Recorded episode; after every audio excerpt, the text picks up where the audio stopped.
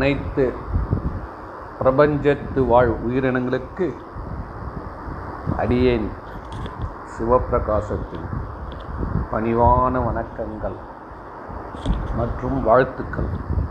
இன்றைய தலைப்பு இயல்வது கரவேல்.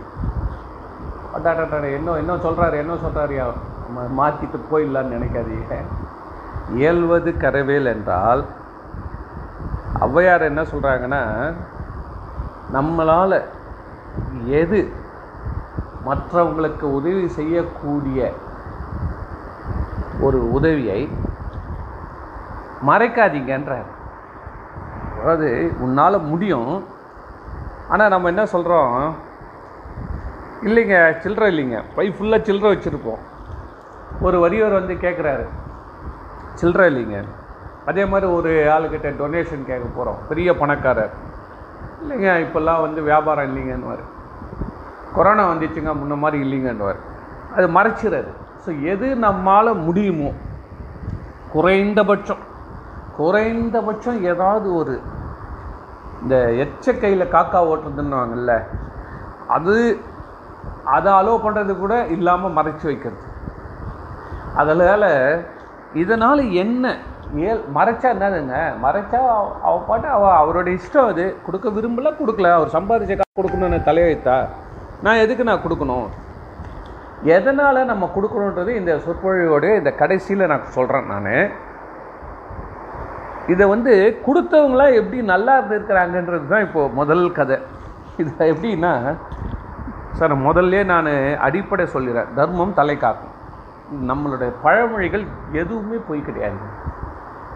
அதனால் நீங்கள் தயவுசெய்து அந்த தர்மம் தலை காக்குன்ற அந்த பழமொழியை வந்து உதாரணமாக எடுத்துக்கலாம். தப்பு கிடையாது. சரி. இப்போ இதை ப்ரூவ் பண்ணுற மாதிரி நம்மள்கிட்ட என்ன ஒரு ஆதாரம் இருக்குது இல்லை என்ன ஒரு புராண கதைகளோ சம்பவங்களோ இருக்குன்றதுக்கு ஒரு சின்ன உதாரணம் சொல்கிறேன் ஒரு காடு. இது வந்து அந் ஒரு பழங்காலத்தில் நடந்த கதை இது ஒரு அடர்ந்த வனம். அந்த காட்டில் ஒரு வேடுவனும் வேடுவச்சியும் அந்த கப்பல் அவங்க ரெண்டு பேர் மட்டும் அமைதியான வாழ்க்கை வாழ்ந்து அவங்களுக்குள்ளார ஒற்றுமையாக இருந்துகிட்டு இருக்காங்க. இதில் நல்லா பார்க்கணும். அந்த காட்டில் எப்படிங்க வாழ்வாங்க அப்படின்னு நீங்கள் கேட்குறீங்கன்னா அவங்க வந்து ஒரு கூட்டமாகவும் இல்லை. அவங்க ரெண்டு பேருக்கு மட்டும் அந்த காட்டோடைய உள்பகுதியில் வாழ்ந்து கொண்டிருக்காங்க. அது எப்படி வாழ்ந்துட்டுருக்கிறப்போ வீடு எப்படி? அப்படி கேட்டிங்கன்னா ஒரு ஆலமரத்தின் மேலே ஒரு நல்ல ஒரு ஆலமரம் அடர்ந்த மரம் அது மேலே ஒரு பர்ணசாலைன்னு சொல்கிற மாதிரி. அது மேலேயே ரொம்ப அழகான ஒரு சிறு குடில் ஒன்று அமைச்சிருக்காங்க. அதில் ரெண்டே பேர் தான் படுக்க முடியும். இவங்க என்ன பண்ணுவாங்கன்னா அந்த ஏணி மாதிரி ஒன்று செஞ்சு அது மேலே ஏறி போயிட்டு ராத்திரி உணவு அங்கே வச்சுருப்பாங்க தண்ணி வச்சுருப்பாங்க அதையே சாப்பிட்டுட்டு அங்கேயே படுத்துருவாங்க. காலையில் எழுந்து வந்து இறை தேட போகிறது தன்னுடைய வாழ்க்கைக்கு தேவையான உணவுகளை தேடுவது அப்படியே வந்து கொண்டாந்து வச்சுக்கிட்டு அதை வந்து காலையிலலாம் இங்கேயே வெளியிலே சாப்பிட்டு ராத்திரி இருக்குது மட்டும் மேலே போய் சாப்பிடுவாங்க. படுத்து ஏன்னா வந்து ரப்ப இருட்டுச்சுன்னா நம்மளால் அவங்களால வந்து அங்கே கீழே இருந்து சாப்பிட முடியாது. அதனால் அவங்க மேலே போயிடுவாங்க. மிருகங்கள்லாம் வரும். இருட்டு இருட்டுல தான் எல்லா மிருகங்களும் வெளியே வரும். இப்படி வந்து அவங்க வாழ்ந்துட்டு இருக்கிறாங்க. அப்போ அந்த நேரத்தில் அமைதியான வாழ்க்கை போயிட்டுருக்கிறதுல அவங்களுடைய அந்த விதியானது விளையாட தொடங்குது. அது வந்து ஒன் டே மேட்ச் வைக்கிற மாதிரி டே அண்ட் நைட் மேட்ச் வச்சிருச்சு. டே அண்ட் நைட் மேட்ச் வச்ச உடனே அந்த காட்டுக்கு ஒரு முனிவர் வழி தவறி வந்து விடுகிறார். அந்த முனிவர் என்ன பண்ணுறாரு நல்ல மாலை நேரத்தில் அந்த அடர்ந்த காட்டுல வந்துட்டு அதுக்கு மேலே இடம் தெரியாமல் அந்த மரத்தடியில் வந்து நின்றுட்டார் அப்போ இவங்க வேட்டைக்கு இதுக்கு போனவங்க என்ன பண்ணாங்க ஆணும் பெண்ணும் வராங்க. வந்துட்டு இந்த வேடுவனும் வேடுவச்சு வந்து பார்த்துட்டு இவரை பார்த்த உடனே ரொம்ப பதபதைச்சு போயிட்டாங்க ஐயா சுவாமி இந்த காட்டில் இந்த நேரத்தில் நீங்கள் வந்து இப்படி வரலாமா? இங்கே எந்த வசதியுமே கிடையாது. ஏன் உங்களை பாதுகாத்து கொள்வதற்கு? இங்கே இரவு நேரத்தில் வந்து கொடிய மிருகங்கள்லாம் வெளியே வந்து உழவு உழவு நேரம் அது. ஆளை பார்த்தாலே அடித்து தூக்கிட்டு போய்டும் உங்களை. நீங்கள் இப்படி வந்துட்டிங்களே உங்களுக்கு வந்து யார் இந்த மாதிரி வழி காமிச்சது என்னென்ன ஐயா இது வந்து ஏதோ அறிவு என்னை மறைத்து விட்டது நான் இந்த பக்கம் வந்துட்டேன். இன்றைக்கி ஒரு பொழுது எனக்கு உதவுங்கள். நான் பொழுது எனக்கு எப்படியாவது வழி சொல்லி கொடுத்து உதவுங்கள். நான் காலையில் நான் வந்து கிளம்பிடுறேன் அப்படின்ட்டேன் உடனே அந்த வேடு நடிச்சா சரி வாங்க ஐயா சொல்லிட்டு மேலே இந்த ஏணியை பிடிச்சி மேலே ஏறுங்க. மேலே வந்தீங்கன்னா நீங்கள் வந்து உங்களுக்கு தங்குவதற்கு இடமும் உணவும் தருகிறோம் என்று சொல்லி அவர் வந்து கூட்டின்னு போகிறாரு கூட்டின்னு போயிட்ட உடனே மேலே வந்து ஒவ்வொருத்தராக ஏறி வராங்க. ஏறி வந்த அப்புறம் முதல்ல வந்து அந்த அம்மா வராங்க அதுக்கப்புறம் முனிவர் அதுக்கப்புறம் அந்த வேடுவர். மூணு பேர் வந்து உட்காந்து கொஞ்ச நேரம் வந்து முனிவர் தன்னுடைய கதைகளை எல்லாம் சொல்லிகிட்டு இருக்காரு. எங்கேருந்து ஊர்லேருந்து எங்கே போயிட்டு இருந்தேன் இந்த மாதிரி காசிக்கு நோக்கி போயிட்டுருக்கிறேன் நான் வந்து ஊர் ஊராக சுற்றுப்பயணம் போகிறவன் நான் துறவரம் இது மாதிரிலாம் பேசிட்ட உடனே அதுக்கப்புறம் படுத்துடலாம் அப்படின்னு நேரம் வரப்போ முதல்ல சாப்பிட்ருங்க அப்படின்னோடனே அவங்களுடைய கையில் வந்து ஒரு திணை மாவும் தேனும் வந்து வச்சுருந்துருக்காங்க. அதனால் அதை ஒரு இலையில போட்டு பிசைஞ்சு தேனும் திணை மாவும் அந்த உருண்டைகளை வந்து அதை மூணாக பங்கிட்டு ஒன்று வந்த அந்த முனிவருக்கும் ஒன்று அந்த பெண்மணியும் ஒன்று அவருடைய கணவரும் எடுத்து சாப்பிட்றாங்க சாப்பிட்டுட்டு அவர் வந்து வேடுவர் சொல்கிறாரே நீங்கள் என்னுடைய அதிதி விருந்தினர். விருந்தினரை வந்து காப்பாற்றுறது வந்து மிகப்பெரிய ஒரு தர்மம் அப்படின்னு எங்களுக்கு சொல்லி கொடுத்துருக்குறாங்க. அதனால் நான் வெளியில் போய் படுத்துக்கிறேன். ஒரு மரக்கலையில் நான் வந்து நான் வசதியாக படுத்துப்பேன். நீங்கள் வந்து ரெண்டு பேரும் உள்ளே இருங்க அப்படின்னு சொல்லி அந்த பர்ணசாலையை கதவு சாத்திட்டு வேடுவன்னு வெளியில் போயிடுறாரு. என்ன வேடிக்கைன்னா தன்னுடைய மனைவியும் முனிவரும் அந்த இடத்துல அவங்க ஒருத்தர் ஒருத்தர் தந்தை மகள் போல அவர்கள் வாழ்கிறார்கள் என்று அதை வந்து அந்த வேடுவன் வந்து மனசாந்தியோடு படுத்து அவன் தூங்கிட்டான். இந்த பக்கம் முனிவர் இதில் வந்து இந்த கதையை வாரியார் சாமி சொல்லுவார் ரொம்ப அருமையாக இருக்கும். முனிவர் வந்து சிவபெருமானுடைய திருவடியை நினச்சிக்கிட்டே தூக்கிட்டாராம் இந்த வேடுவ பெண் தன் கணவனுடைய திருவடியை நினைச்சிட்டே தூங்கினாலாம் எப்படி அந்த காலத்தில் கதைகளாக பாருங்க. இப்படி இருக்கு. இதில் வந்து நல் இரவு நேரத்தில் வந்து நல்ல தூக்கத்தில் அந்த வேடுவன் வந்து மரத்துலேருந்து கீழே விழுந்துடுறான் விழுந்த உடனே அந்த மரத்தை சூழ்ந்து இருந்த புலி சிங்கம் போன்ற மிருகங்களை அவனை அடித்து கொண்டு விட்டு மிச்சம் மீதி அவன் உடம்ப போட்டுட்டு போயிடுச்சு. காலையில் அந்த அம்மா விடிய காலையில் வீடு வச்சு எழுந்து வெளியில் வந்து தண்ணி தெளித்து சின்னதாக ஒரு கோலம் போட்டு நம்மளுடைய இதுக்காக குடும்ப பரம்பரைப்படி நடத்தணும் வெளியில் வந்து பார்த்து பெருக்க போனால் இது மாதிரி ஒரு ஒரு கொடுமையான ஒரு செயல் நடந்திருக்கிறத பார்த்து அந்த அம்மா அழுது. ஓவென தொழுது அவங்க மயக்க அடித்து விழுந்துடுறாங்க.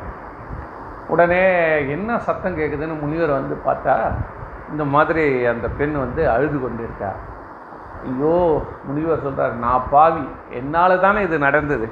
ம்? அவங்க வந்து தன்னால் இயன்ற ஒரு உதவியை செய்ய வந்தாங்களே. இந்த தர்மம் அவங்கள தலை காக்கலையே. இந்த பாவிக்கு எனக்கா இந்த மாதிரி ஒரு ஒரு இது நிலமை வரணும். அப்படின்னு சொல்லி சரி நடந்தது நடந்தது சொல்லி நீ கவலைப்படாதமான்னு சொல்லி அந்த பெண்ணுக்கு ஒரு ஆறுதலை சொல்லி காட்டில் போயிட்டு நிறைய விறகுகள்லாம் கொண்டு வந்து தீ மூட்டி அந்த சிதைக்கு மீதி இருந்த அந்த சிதைக்கு அந்த கணவனுடைய உடலுக்கு வேடுவனுடைய உடலுக்கு அவர் தீ மூட்டி அவர் தன்னுடைய நிஷ்டையில் அமர்ந்துடுறார். இவனை வந்து இவருக்கு நல்ல சொர்க்கம் கிடைக்கணும் அப்படின்னு. தீ கொழுந்து விட்டு எரியும் பொழுது அந்த வேடு வச்சு உடனடியாக அந்த தீயில் குதித்து ஒரு வினாடி கூட என்னால் உயிர் வாழ முடியாது குதித்து விட்டார். இது குதித்த உடனே அந்த அம்மாவும் உயிர் போயிடுச்சு. இது ஏதோ ஒரு சப்தம் கேட்குதுன்னு சொல்லி முனிவர் என்ன பண்ணார்? தியானம் கலைஞ்சு எழுந்து பார்த்தா இந்த வேடு வச்சு தீ குளித்து கொண்டு இருக்கிறார். அவள் வந்து அந்த அம்மா இறந்து விடுகிறார் இதை பார்த்த உடனே அந்த முனிவர் இந்த பாவியாகி என்னால் தானே இந்த குடும்பமே அழிந்தது என்று அவரும் அந்த நெருப்பில் குதித்து விடுகிறார். அவ்வளோதாங்க இந்த மூன்று பேரும் மறைந்து விடுகிறார்கள். சரி என்னப்பா சொல்ல வந்த? கதை என்ன சொல்ல வந்த? ஒரு நல்ல கதை சொல்ல போகிறேன்னு பார்த்தேன்னா இந்த மாதிரி நீ எல்லாம் போயிட்டான் முதல்ல தர்மம் பண்ணி எல்லாம் போயிட்டான்னு சொல்கிறியே அப்படின்னா அதுதான். அந்த காலத்தில் இருக்க கதைகளுக்கெல்லாம் ரொம்ப பொறுமை வேணும். ஏன்னா வாழ்க்கையே அவங்க வந்து ரொம்ப பொறுமையாக வாழ்ந்தவங்க. அதனால் இந்த கதை எப்படி போகுதுன்னா இந்த மூன்று பேரும் மறுஜென்மம் எடுக்கிறார்கள். மறுஜென்மம் எடுத்த உடனே இந்த வேடுவன் பெரிய சக்கரவர்த்தியாக பிறக்கிறான். யாரா? நல சக்கரவர்த்தியாக பிறக்கிறான். இந்த வேடு வச்சு பக்கத்து ஊரில் தமயந்தி பெரிய இளவரசியாக பிறக்கிறார் அழகு மிகுந்த இளவரசியாக பிறக்கிறார் இப்படி இவங்க ரெண்டு பேரும் தனித்தனியாக வளர்ந்து ரெண்டு பேரும் வாலிப பருவத்தை எட்டி விட்டார்கள். வாலிப பருவத்தை எட்டி விட்ட உடனே ஒரு நாள் அவன் வந்து மாலை நேரத்தில் நல சக்கரவர்த்தி அந்த முற் ஜென்மத்து வேடுவன் தன்னுடைய தோட்டத்தில் அதாவது என்ன அந்த அரசனுடைய பூங்காவில் உலாத்தி கொண்டு இருக்கும்போது பொன்னிறத்திலான ஒரு அன்னப்பறவை ஒன்று வருது. அதோடைய அழகு கண்டு ரொம்ப மதி மயங்கிற அளவில் இருக்குது அப்போது அது வந்து பேசத் தொடங்குது. பேசுறது மன்னா வணக்கம்து அதை பார்த்த உடனே ர- அரசனுக்கு ரொம்ப மிகுந்த மகிழ்ச்சி. ஆச்சரியம். என்ன ப- பறவை எங்கிருந்து வர? என்ன வர? இந்த மாதிரி நானும் பல தேசங்களெல்லாம் கடந்து வந்திருக்கேன். ஆனால் உன்னுடைய தோற்றத்திற்கும் உன்னுடைய குணாதிசயத்துக்கும் குணாதிசயத்திற்கும் நான் பார்த்தது வரைக்கும் உனக்கு ஏற்ற பெண் உலகத்திலே மிக அழகி யார் என்றால் தமயந்தின்னு ஒருத்திருக்காங்க அந்த அம்மா வந்து இந்த தேசத்தில் இருக்கிறாங்க குறிப்பிட்ட ஒரு தேசத்தில். அடா அடா அடா அந்த மாதிரி ஒரு அழகு யாருமே கிடையாது. அப்படின்னு அவன் மதி மயங்கிட்டான். இந்த அன்னமே நான் அன்னமே மயங்குகிற அளவுக்கு இந்த இளவரசி இருக்கிறாள் என்ற உடனே அண்ணனுக்கு ரொம்ப ஆசையாக போச்சு. அப்படியா? அப்படியா? அப்போ நான் வந்து உடனடியாக அந்த ஊருக்கு சுயவரம் கேட்க போகிறேன் அப்படின்னு. உடனே இந்த அண்ணன் என்ன பண்ணுது? அடுத்தது தமயந்தின்ற பிறந்திருக்க அந்த அந்த இளவரசியோட வீட்டுக்கு போயிட்டு அந்த பெண்ணுக்கிட்டேயும் போயிட்டு தன்னுடைய அழகை காட்டினோடனே அவங்களும் மயங்கி இங்கே எங்கேருந்து வரணும்னு இது மாதிரி நலராஜா வந்து அனுப்பிச்சி வச்சார். அவரை மாதிரி ஒரு வலிமையும் மனப்பும் உள்ள ஒரு இளைஞரை எங்கேயுமே பார்க்க முடியாது. அப்படின்னு தமயந்தி காதல.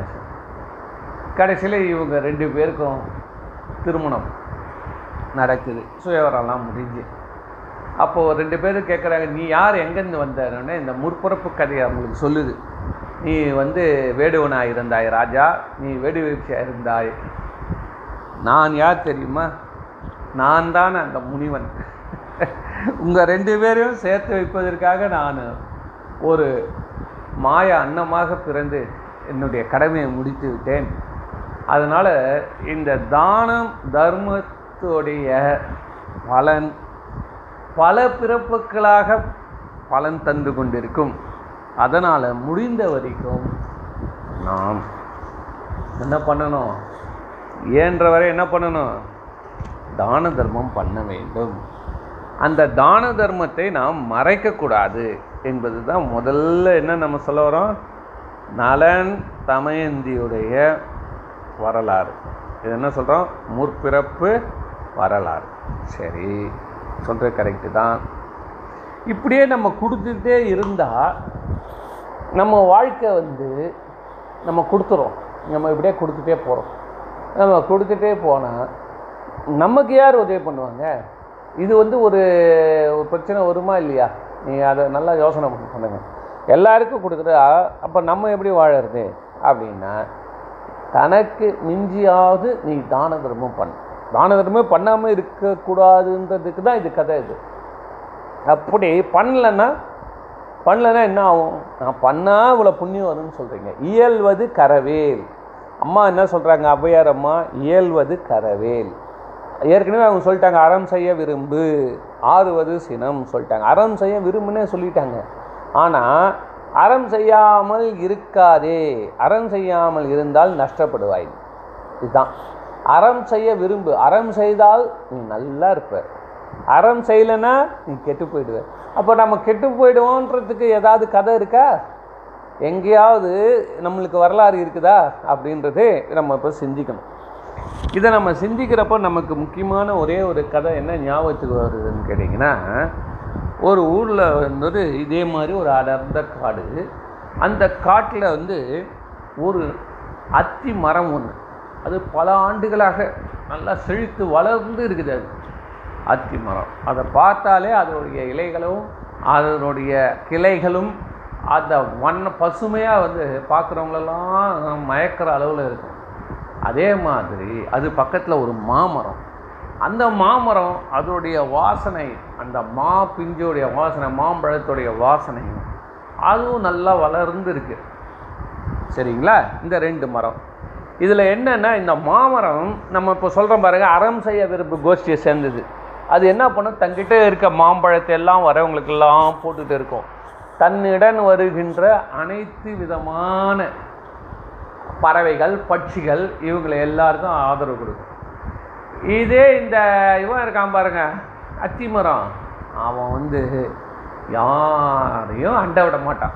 தங்கிட்ட இருக்கிறத கொடுக்கவே மாட்டான். அதனால் என்ன பண்ணுன்னு கேட்டிங்கன்னா நேராக ஃபஸ்ட்டு இந்த பறவைகள் பட்சிகள் எல்லாம் கூடு கட்டுறதுக்கு வரும். அப்போ இந்த இந்த மரம் என்ன பண்ணுதான் போ போ போன்னு சொல்லி அவங்க எல்லாரும் தன்னுடைய கிளையை ஆட்டி இங்கே இந்த இடத்த நாசம் பண்ணாதீங்க அசுத்தம் பண்ணாதீங்க. பறவைகளே நீங்கள் எங்கன்னா போங்கன்னு சொல்லி அதை விரட்டி விட்டுரும். அந்த கூடுகள் எல்லாம் கீழே தள்ளி விட்டுரும். இதுவே இந்த மாமரம் என்ன பண்ணும்? வாங்க வாங்க எங்கிட்ட வாங்க சொல்லி அதுக்கு வந்து அது இடம் கொடுக்குது. இது என்ன பண்ணும்? இந்த அத்தி மரம் நீ இப்படியே நீ இடம் கொடுத்துட்டு உனக்கு ஒரு நாள் உனக்கு இது ஆகும். எனக்கு அதை பற்றி கவலை இல்லை. ஆனால் நான் தரமாட்டேன். உனக்கு தான் எல்லாம் தேவைப்போகுதுன்னு சொல்லிடும். உடனே அதுக்கப்புறம் என்ன ஆச்சுன்னு கேட்டிங்கன்னா வந்து முதல்ல வந்து பறவைகள் எல்லாம் தெத்தி விட்டுருச்சு. அதுக்கப்புறம் வந்து மனிதர்கள் வந்து தங்க வருவாங்களாம். அடே எங்கள் அப்பா இதுதான் ரொம்ப முக்கியமான பாயிண்ட்டு மனிதர்கள் வந்து இந்த அத்தி மரம் நல்லா வளர்ந்துருக்கு இது நிழலில் கொஞ்சம் நேரம் படுக்கலான்னு சொன்னால் படுத்த உடனே அஞ்சு நிமிஷத்துலலாம் தன்னிடம் வந்து இருக்கக்கூடிய அந்த காய்களை எல்லாம் டக்கு டக்கு டக்கு டக்குன்னு எல்லாம் அணைச்சும் அவன் தலை மேலே அப்படியே உதிர்க்க வச்சுருவான் உதிர்க்க வச்சு என்ன பண்ணும்? அவன் மண்டை மேலே விழுந்து கீழே தூங்குறவன் ஒரு நிம்மதியாக தூங்க முடியலையேன்னு சொல்லி எழுந்து மாமரம் பக்கம் போய் படுத்துருவாங்க இந்த மாதிரி மனிதர்களையும் விரட்டிடும். பறவைகளையும் வெட்டிடும் மிருகங்கள் வந்தாலும் அதையும் விரட்டி விட்டுருவோம் மிருகங்கள் வந்தால் கூட சரி. அவங்க மேலே எல்லா விதமான இந்த சருகுகள்லாம் போட்டு அது வந்து ம ஒரே மரம் ஆடல் பா ஒரே ஆட்டம் பாட்டம் பண்ணி அதுங்களை நிம்மதியாக விடாமல் தெளி அமைச்சிடும் ஆனால் தன்னை வரைக்கும் அது சந்தோஷமாக இருந்துகிட்ருக்குதான் எந்த விதமான உதவியும் அது செய்யாது. இப்படி இருந்திருக்கிறப்போ அந்த காட்டுக்கு வந்து ஒரு தேனி கூட்டம் ஒன்று வருது. அதுக்கு வந்து தேன் கூடு கட்டணுன்ற ஒரு நோக்கத்தில் வந்து ஒரு ஒரு இடமா போயிட்டுருக்குங்க. நிறைய இது போலயே பார்த்துட்டு வரப்போ இந்த அத்தி மரத்தை பார்த்தோன்னே அந்த ராணி தேனிக்கு ரொம்ப மிகுந்த மகிழ்ச்சி. இவ்வளோ பெரிய மரம் இவ்வளோ தூரம் வந்து என்ன தூய்மையாக இருக்கும். நீங்கள் பார்த்தீங்கன்னா சில கருமிகளுடைய வீடு வந்து ரொம்ப தூய்மையாக வச்சுருப்பாங்க. யாரையுமே உள்ளே வந்தால் தானே அழுக்காக போகுது. யாருமே உள்ளே விட போகிறது கிடையாது. தங்கோட போகிறது கிடையாது. தொடச்சது தொடச்சபடியே இருக்கும். அதான் சொல்லுவாங்க வீடெல்லாம் ரொம்ப அதிகமாக தொடக்கூடாதுன்னு அது மாதிரி வந்து தொடச்சி தொடச்சி தொடச்சி தொடச்சி வச்சுருக்கான் இதை பார்த்த உடனே சுத்தமாக இருக்குதுன்னு சொல்லி அந்த தே ராணி தண்ணியம்மன் தன்னுடைய கூட்டத்தை நோக்கி ஆ நீங்கள் வந்து இமிடியேட்டாக இங்கே கட்டுங்க அப்படின்னு உடனே கோவம் வந்துடும் பாரு இந்த இதை அத்தி மரத்துக்கு ஏ தேனி இங்கே நீ இருக்கக்கூடாதுன்னு. உடனே மாமரம் சொல்லும் ஏன்பா தேன் கூடு கட்டினா உனக்கு என்னப்பா கஷ்டம்? அப்போ தானேப்பா தேனீக்களால் தானேப்பா மகரந்த சேர்க்கை நடக்கும் இந்த காடு நல்லா வளரும் அப்படின்னு சொன்னால் முடியவே முடியாது. நீ வேணால் வச்சுக்கோ இங்கே நான் வந்து தேனி நான் உன்னை சேர்க்க மாட்டேன்னு சொல்லி விரட்டி விட்டுச்சு உடனே வழக்கப்படி மாமரம் தான் இருக்கார். வாங்கன்னு சொல்லி அவர் இடம் கொடுத்துருவார். இடம் கொடுத்து அம்மா தேனீ எல்லாம் கூடு கட்டிக்கிட்டே இருக்கு. இப்படியே ஒரு சில நாட்கள் போயிட்டுருக்கிறப்போ இந்த பக்கத்து ஊர்லேருந்து ரெண்டு வேட்டைக்காரர்கள் வேடுவர்கள் அவங்க என்ன பண்ணுறாங்க மரம் வெட்டி நம்ம வீடு கட்டணுன்றதுக்காக கோடாரியை எடுத்துக்கிட்டு நல்ல மரமாக தேடிக்கிட்டு வராங்க. நல்ல மரமாக தேடிட்டு வர்றது பார்த்த உடனே இந்த அத்தி மரத்தை பார்த்தோன்னே அவங்க மிகுந்த மகிழ்ச்சி. ஆஹா ரொம்ப அருமையாக இருக்குது அத்தி மரம். இதை நம்ம வந்து க நல்ல க உட்டு கிடைக்க போகுது நம்மளுக்கு. இதை நம்ம வெட்டிடுவோம்னு சொல்லி இதை மார்க் பண்ணி ஆரம்பித்து வெட்ட ஆரம்பிக்கிறப்போ அந்த அத்தி மரம் ஐயோ ஐயோ கத்துது. வேண்டாம் வேண்டாம் பண்ணாதீங்க பண்ணாதீங்கன்னு. என்ன வெட்டாதீர்கள் வெட்டாதீர்கள் என்றது. பக்கத்தில் இருக்க அந்த மாமரத்தில் இருக்கக்கூடிய தேனீக்கள் எல்லாம் இதை பார்த்துட்டு அத்தி மா மாமரத்துக்கிட்ட சொல்லுது. பற்றியா அவனுக்கு யாருக்கு உதவி பண்ணல இன்றைக்கி அவன் கஷ்டப்படுறான் பாருங்க. அவன் நல்லா வெட்டப்படட்டும் வெட்டட்டும்னு சொல்கிறாங்க அப்போது இந்த மாமரம் சொல்லுது இல்லை என்ன இருந்தாலும் அவன் வந்து நம்ம தோழன் அவன். அவனை வந்து அவனை கஷ்டப்படுத்த விடக்கூடாது. நீங்கள் ஏதாவது செஞ்சு உதவுங்க அப்படின்னு. இல்லை இல்லை எங்களால் முடியாது அப்படின்றாங்க. மாமரம் திரும்பி வேண்டி கேட்டுக்குது. இதுக்கு நடுவில் அத்திமரம் கத்துது. என்னை எப்படியான காப்பாற்றுங்களேன் இது எனக்கு எப்படியான வாழ்க்கை கொடுங்களேன் என்னை காப்பாற்றுங்க காப்பாற்றுங்கன்னு சொல்லி மக்களே ஓடி வாங்க ஓடி உடனே மாமரம் வந்து தன் உள்ள இந்த தேனீக்களை எல்லாருக்கும் ஒரு வேண்டுகோள் விடுது. சீக்கிரம் அவங்களெல்லாம் விரட்டி விடுங்க அப்படின்னு. உடனே ராணி தேனியும் உத்தரவு போட்ட உடனே அத்தனை ஆயிரம் ஆயிரம் தேன்க்கு தேனீக்கள் எல்லாம் அந்த ரெண்டு வேடுவர்கள் வேட்டைக்காரர்கள் அவங்கள குத்து குத்து அடி அடி தன்னுடைய என்ன சொல்கிறது கொடுக்குகளால் அவங்கள துரத்தி கொண்டே போய் கு அது அவங்கள வந்து கொ- கொட்டுது. அவங்க வலி வேதனை தராமல் வந்த வழியாக ஓடி போயிடுறாங்க. ஓடி போயிட்ட உடனே அவங்க வந்து இந்த அத்திமரம் தான் நீங்கள் தப்பிச்சிருச்சு. இதுதான் கதை. இதுலேருந்து என்ன தெரியுதுன்னா இயல்வது கரவேல் எந்த அளவுக்கு மறைச்சு வச்சதால் எவ்வளோ பெரிய ஆபத்து வரப்போ எந்த விதமான உதவியும் அவர்களுக்கு வந்து சேரவில்லை. ஸோ இதுதான் நம்ம வந்து ஆர அவங்க அம்- அம்மையார் ஔவையார் சொன்னது வந்து யார் ஒருவர் இதை வந்து இயல்வது மறைக்காமல் கொடுக்க வேண்டும் அப்படின்றது. திருவள்ளுவர் என்ன சொல்கிறார் தெரியுமா? இப்படி ஒருவன் மறைக்காது கொடுக்காமல். நல்லா பார்த்துங்க மறைச்சிட்டான். அவன் வந்து கொடுக்கவும் இல்லை. புரியுதுங்களா? மறைச்சிட்டே இருக்கான் கொடுக்கலாதவன் என்ன பண்ணுவான்னா கடைசியில் அவன் பணம் எல்லாம் போயிடும். போயிட்டு அவனுடைய கடைசி காலத்தில் எந்த ஒரு உதவியும் வராமல் தான் சேர்த்து வச்சதையும் இழந்துட்டு தனக்கு உற்றார்களும் இல்லையே என்று வருந்தி அவன் இறந்து போவான் அப்படின்றாங்க. எவ்வளோ பெரிய ஒரு கொடுமையை வந்து திருவள்ளுவர் சொல்கிறாரு புரியுதுங்களா? அதனால் இப்போ கூட நம்மளில் வந்து எவ்வளோ வந்து பணம் எத்தனையோ எத்தனை எத்தனை லட்சம் செலவு பண்ணி வெளிநாட்டுக்கு நம்ம பசங்களை அனுப்புகிறாங்க அனுப்புகிறாங்க போகிறாங்க போயிட்டு என்ன ஆகுது? பசங்க அங்கேருந்து வரல. என்ன ஆகுது? யாருக்கும் எந்த உதவியும் இங்கேயே இவங்க பண்ணலை. எல்லாத்தையும் அங்கேயே அனுப்பிட்டாங்க. அவங்களும் வரப்போகிறதில்ல இங்கே சுற்றத்தாரும் இல்லாமல் எத்தனையோ குடும்பங்கள் தனியாக முதியோர்கள் வாழ்ந்து வேதனைப்பட்டு கொண்டிருக்கிறார்கள். அதனால் நம்ம கூடவே வந்து நம்மளுடைய பொருள் வாழ்க்கை உயரும் பொழுது அருள் வாழ்க்கையும் உயர வேண்டும் என்பது இந்த ஒரு முக்கியமான ஒரு கதையின் கருத்து என்பது சொல்லி நிறைவு செய்கிறேன். நன்றி வணக்கம்.